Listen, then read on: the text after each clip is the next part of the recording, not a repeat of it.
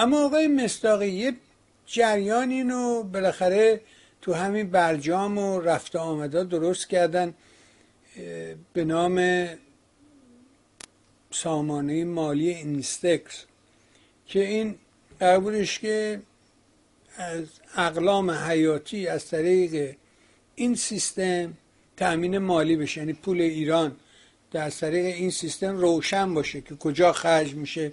چجوری خرج میشه؟ همین الان هم سر پول کرم سر همین دعواست. و به حال این منحل شده.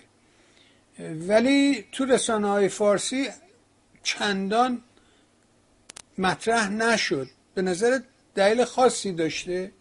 برید چون توجهی که اصلا معلوم نمی کنند متاسفانه رسانه هم که به این مسائل به انزه کافی همونجور که میگی نمی خیلی مثلا مهمی آخه. چرا مهمه؟ آقای بهبانی برای اینکه اینا رو درست کردن برای که اقلام حیاتی مثل دارو و اینا رو تأمین کنن. رژیم ام اومد به دروغ یه مش سلبریتی ها راه انداخته بود. دوران ظریف و اینکه بله ما تحریمیم دارو نیست دارن میمیرن مردم همه فلان خب اون سلبریتی ها شروع کرده بودن یه مشتی از اینا رو ردیف کرده بودن علم کرده بودن و دروغ و دقل در حالی که این واقعیت نداشت. کسی که ایران رو تحریم کرده خامنه ای سر قضیه واکسن قشن این مشخص شد. ولی نکتهش اینجاست که گفتن آقا از طریق همین این سیستم مالی که فراهم کرده بودن اینا می‌تونن اقلامی رو که اگر می‌خواد اقلام دارویی رو مشکلی نیست.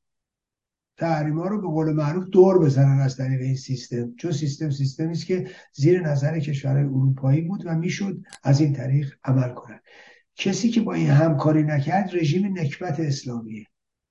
و خب ببینید خب خیلی راحت می‌شد راجع به این صحبت کرد راجع به این بحث کرد راجع به این تو فضای مجازی برد و به مردم گفت که ببینید این رژیمی که اینجوری دروغ میگه یه عده هم ما دیدیم تو این اینه که الان در واقع با این مسئله مخالفت کرده همکاری نکرده. ما یه مش لابی رژیم تو خارج کشورم داشتیم.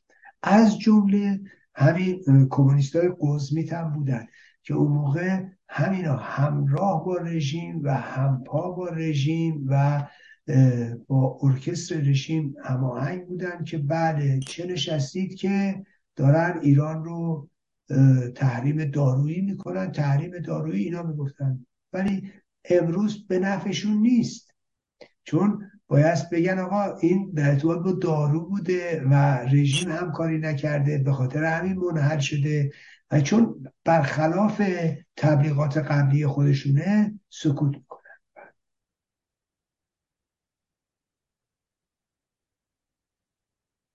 برای اینکه الان در مورد گفتم پول مملکت کورم که در پول ایران در حقیقت اونجا گیر کرده هی میگن دادن ندادن. هرچه اینا میگن پول ندادیم ولی یه ده میگن نه اونا شوخی می‌کنن. نمی‌دونم. بها در مورد اینم الان موضوعه.